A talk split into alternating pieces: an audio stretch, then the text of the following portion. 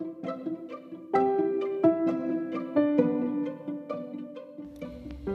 going to do something a little bit different this episode and feature two sisters. Meet Brenda Dang and Tiffany Wang, who both have a lot of passion for something outside of business hours. These two inspire me to attempt something new and something different, and perhaps something entirely separate from my educational background or experience. So let's keep going.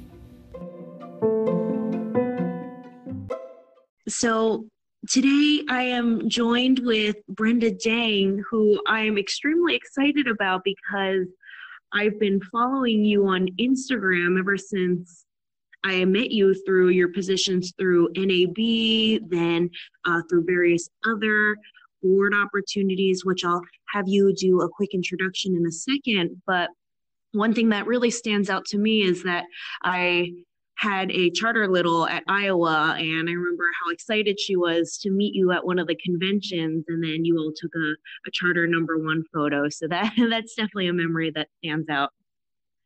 But with that said, Brenda, would you mind sharing a little bit more about yourself, just an introduction to get us started? Sure. Thank you. And thank you, Helen, for having me here today. So I'm really excited to speak with everyone. So my name is Brenda Dang. I actually graduated and chartered at the University of Oklahoma back in the spring of 2005. I'm currently based in Palo Alto. I'm a tech attorney at a Silicon Valley tech company here. And on the side, I also train Brazilian Jiu-Jitsu, and I'm a high-level competitor currently. So that's just a little bit about me. Excellent. And then for a little bit, you had served on Lambda Phi Epsilon's board. In addition, will you be able to speak to some of the other roles that you had on the National Alumni Association as well? Sure. I have to think back a little bit. Okay, so I was on NAB for a number of years, first as I think a regional coordinator, and served other roles such as treasurer and secretary, I think. And then I finally became president. So I was president for 2 years for NAB, did that in one of my past lives. After that, I served on the NAPA board. So I was actually served as a director of membership development, and then later became executive chair. I also served that for, I believe, 2 years as well, too. And then the most recent, I guess, Greek-related role was serving on the Lambda Phi Epsilon International Board. And that was pretty exciting because I was brought on as one of the first non-members to actually serve on the board. So that was really great experience. I believe I served that for 3 years, I believe. And ended that a couple of years ago. Wonderful. So many different perspectives and experiences that you're bringing with you today. So you mentioned that it is one of your lives. I know you have a mantra. Do you mind talking a little bit more about what mantra guides you and some of the philosophy behind that? Mantra. I don't know if I have just one mantra, but I think I definitely have lived multiple lives, and I think just life takes you in just different directions. I think the first one that was most memorable was, of course, being a sister of AKD Phi and chartering and being involved. And I spent some time living abroad and doing different things. And then somehow I got involved and thought, oh, maybe I'll go to law school. And then I went to law school.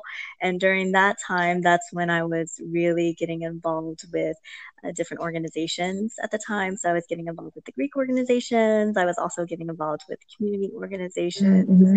And then current life right now is one, work, and then also my second life, I would assume, would say training and competing in Brazilian Jiu-Jitsu. And that's been part of my life for the last 6 years. I love it. How cool. It's a great way to view every single day of all the different multiple lives that we're able to live. It really seems like a maximizer type of way to think of just day-to-day ongoing reality.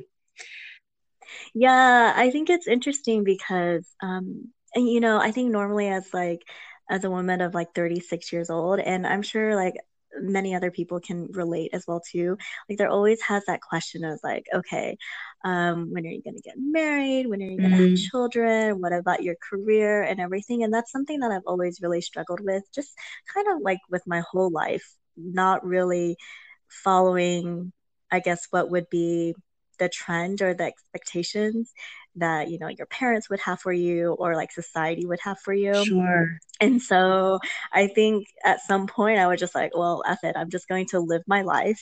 And, you know, what makes me happy? How am I going to have a balanced life? And somehow that's how I got to where I am right now. Yeah.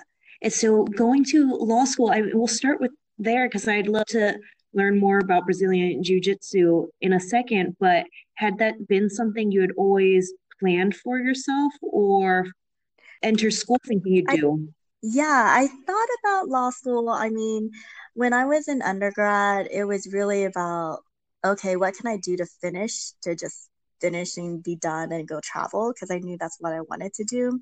And so, you know, I did like an Asian studies major or something like that. And then I finished quickly. And then I'm a little embarrassed to talk about this, but when I was in Beijing, I was living there for 2 years and there was a night out and I was like hanging out and I actually met a Lambda at a club.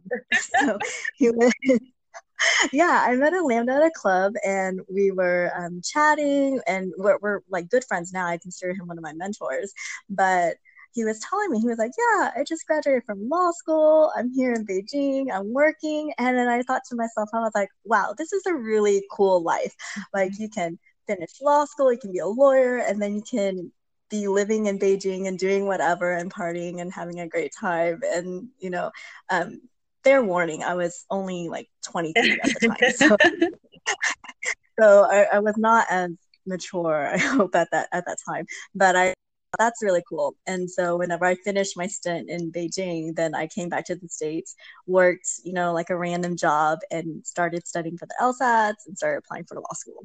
And I was like, this is what I'm going to do for my life. I'm going to have like a fun life. I'm going to be a lawyer. And then I'm going to like go back to Asia and like practice law. Yeah.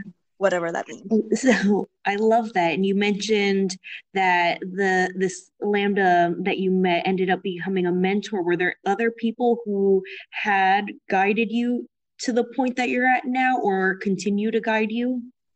Oh, there are so many people, like just too many to even mention, but yeah, definitely like he was one of them. And through him, I met other people, which so happened to be many Lambdas, and they were in Houston when I was in law school. So they helped guide me because they had been to the same law school that I was going to, and they helped me with my career, helped me get involved in different organizations. And I think in that way, I had kind of a connection with like a lot of the people who I met, which also brought me to apply and serve on the board for like Lambda Phi Epsilon. So that was part of it. And then other people, various people that I've met through my work, met through just day-to-day networking. And even my job right now, in fact, like I would not have gotten this job without networking. I had a mentor who found out about this position. He was like, Brenda, I know you don't qualify yet for the position, but I think you need to do it. And then I interviewed, he put my name in, he was highly respected with the company. And so they listened to him and they gave me a chance. So I think that has really, I've been really lucky that I've met so many great people to help guide me through, you know, my path.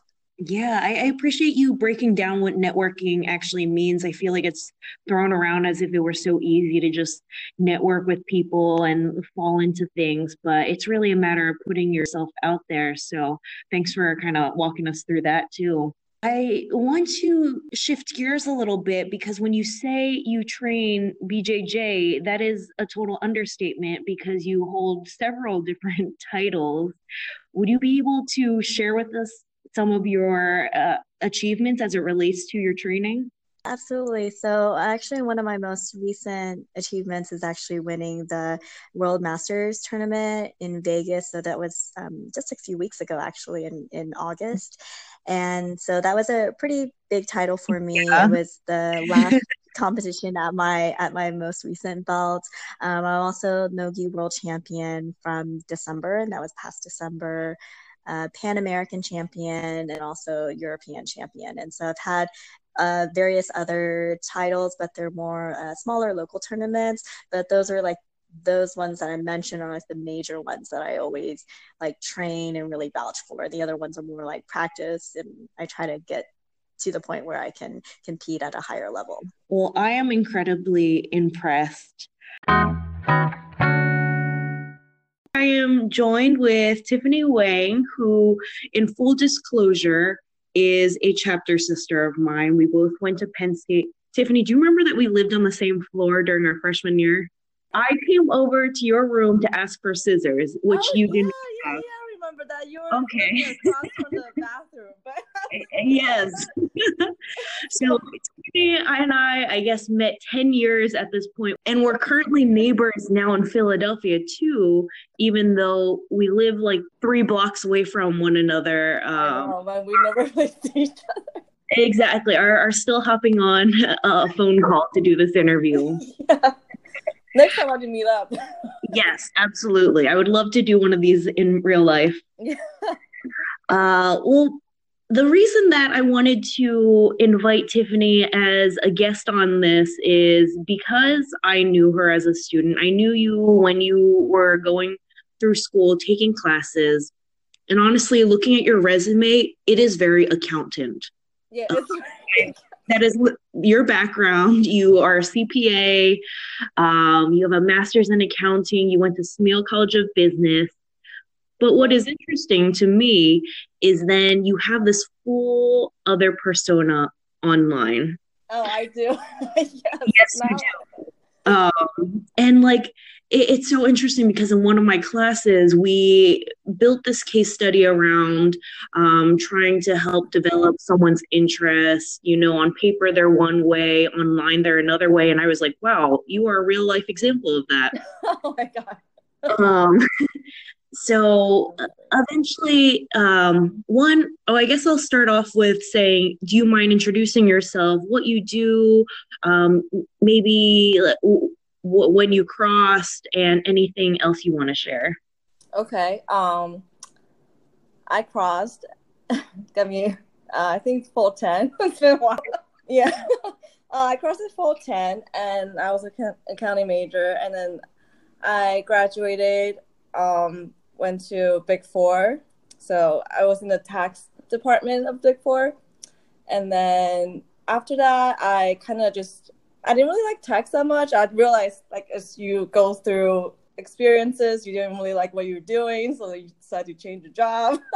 I decided to go to transfer pricing, which is kind of like a similar department in tax, but it's definitely, to me, it's more interesting. And it's more economic valuation kind of stuff. So that's why I decided to, take the leap. After that, I started working for Urban Outfitters. So right now I'm a transfer pricing senior analyst, just working for Urban Company, which we have, I don't think a lot of people know this, but which we have Anthropology, Free People, Urban Terrain. So that's all under Urban Outfitters, Inc. So, oh, yes, the beautiful aesthetic. Yeah, I know, yeah.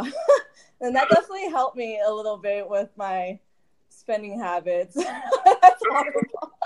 But also, outside of work, I do a little bit of, like, social media stuff, or I wouldn't call myself, like, a content creator because I do it just for fun. But I mean, it's been fun for me. I don't know what else to say. Yeah. Well, so going off of that, it's fun for you. It sounds like it's a hobby. Did it come just out of the blue? Like one day you randomly decided to start curating content? I think I always like watching YouTube videos since it started. So I was like, so I've been watching YouTube video forever. And one day I was like, well, I was done with my CPA, and I was like, I need to find a hobby. That's what happened. Because I was like, I don't know what else to do because, you've been studying for so long.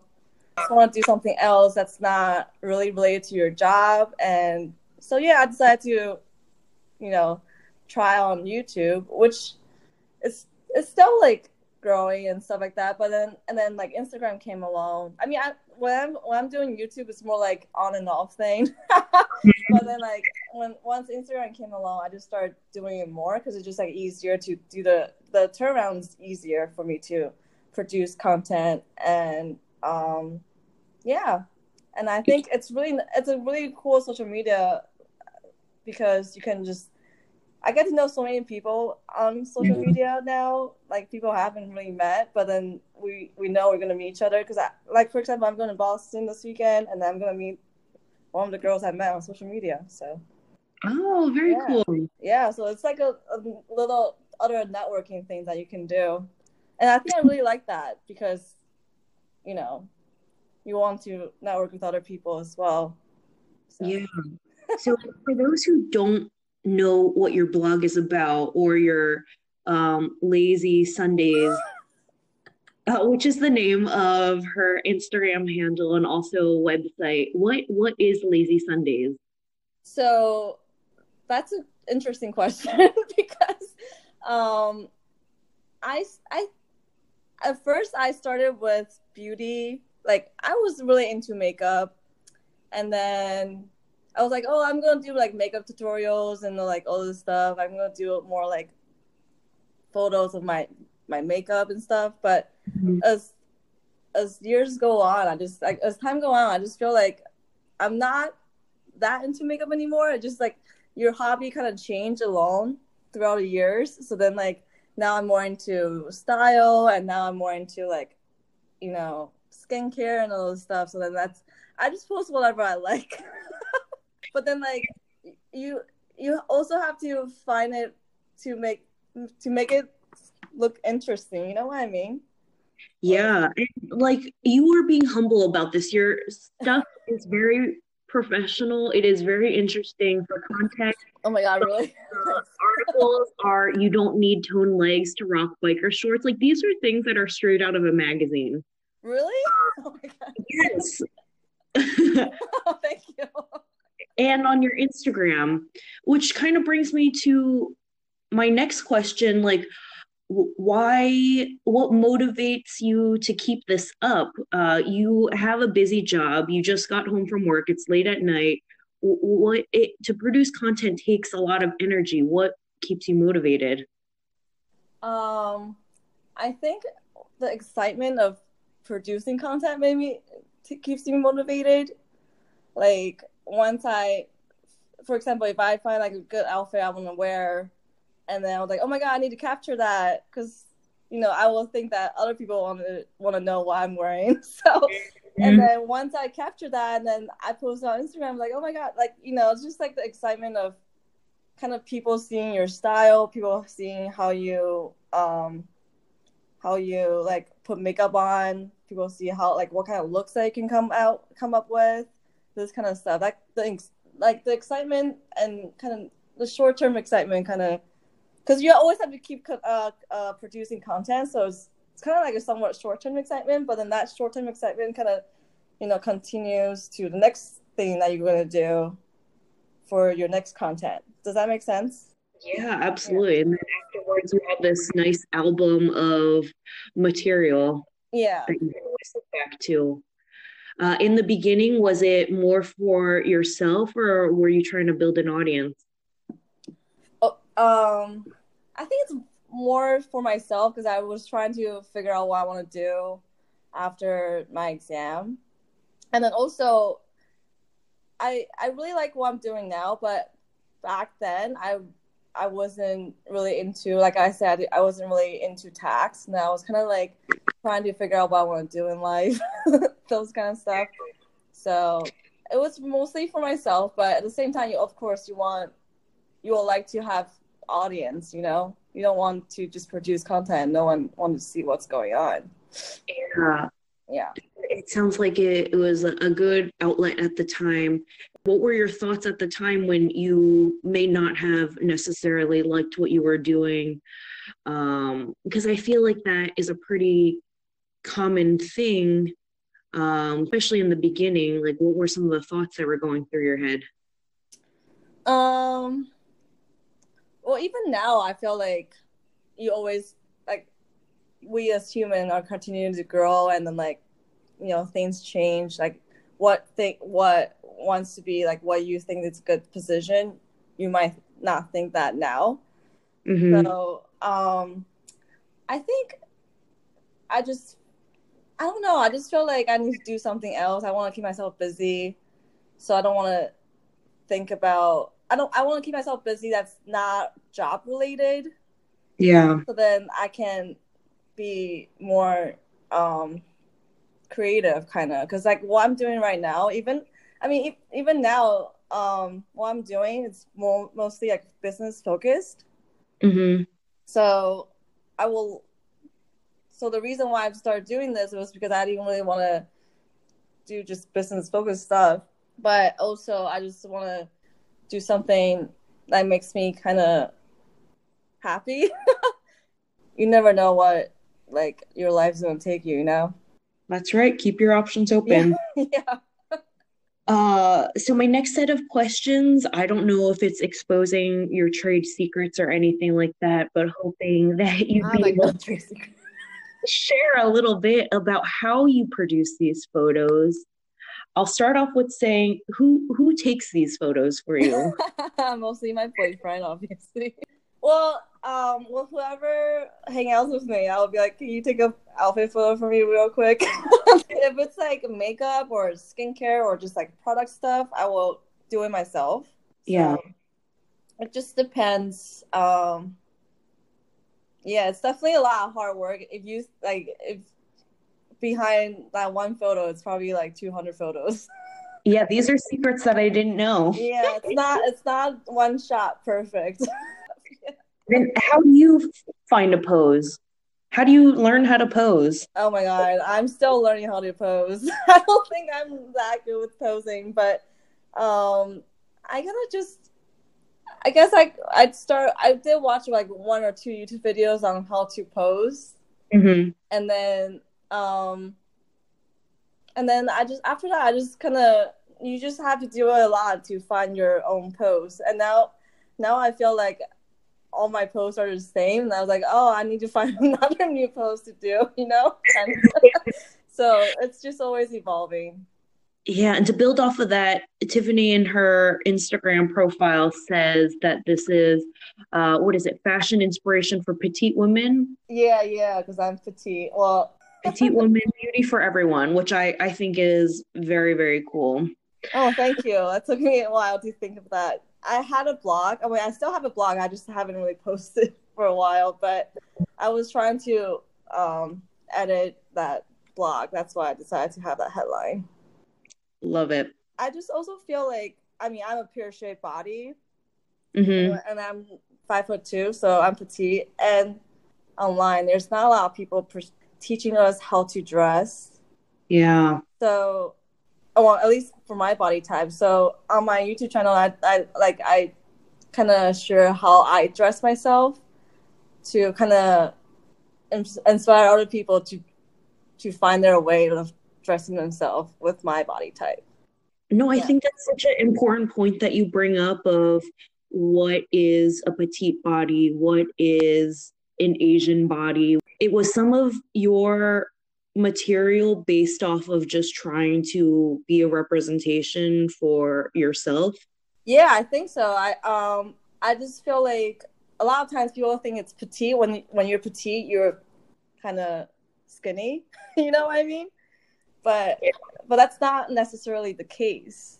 So I just want people to know that, like, even if you're petite, it does not mean that you're, like, 110 pounds. Yeah. So. No, yeah, I appreciate that. And especially us being in an Asian interest sorority of really just trying to promote representation and forms that comes in. And I feel like there is a space for Asian American women on social media, YouTube, that doesn't mean there's enough, that's for sure. Yeah, because everyone's body is different, even though they could be like certain type of different, they might be similar, but they're still different. So. Yeah.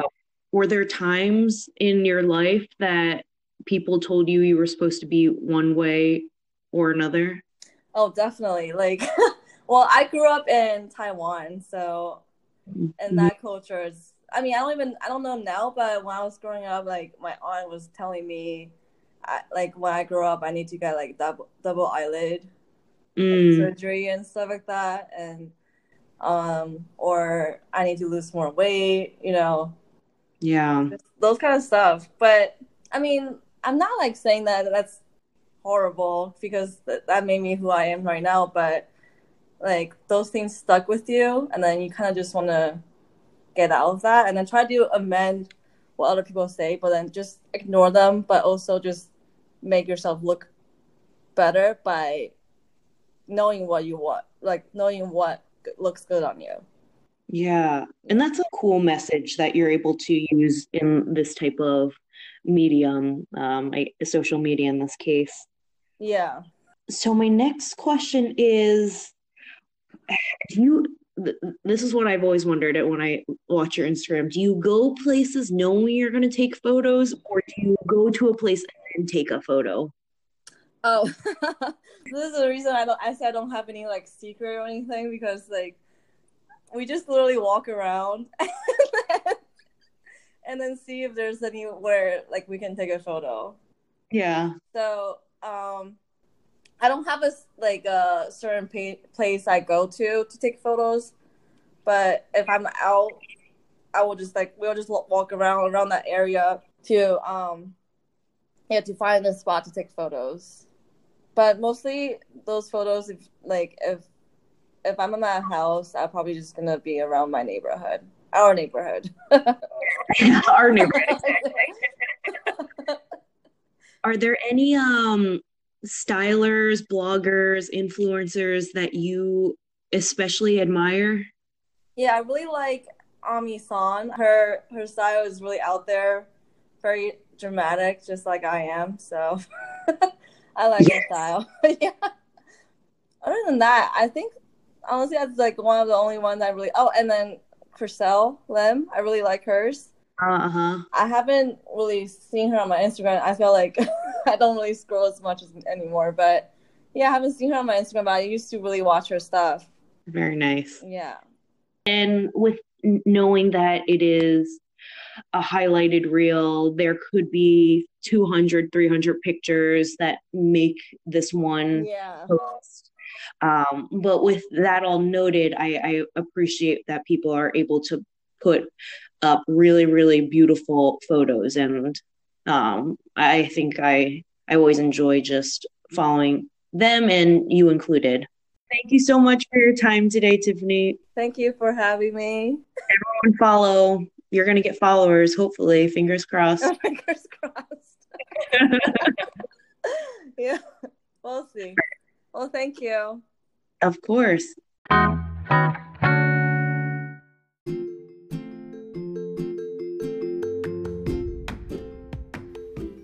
In 2020, the National Alumni Board is introducing new segments like One Degree Hotter, open call for sisters to share their experiences as they navigated and celebrated an advanced academic degree. More exciting details forthcoming.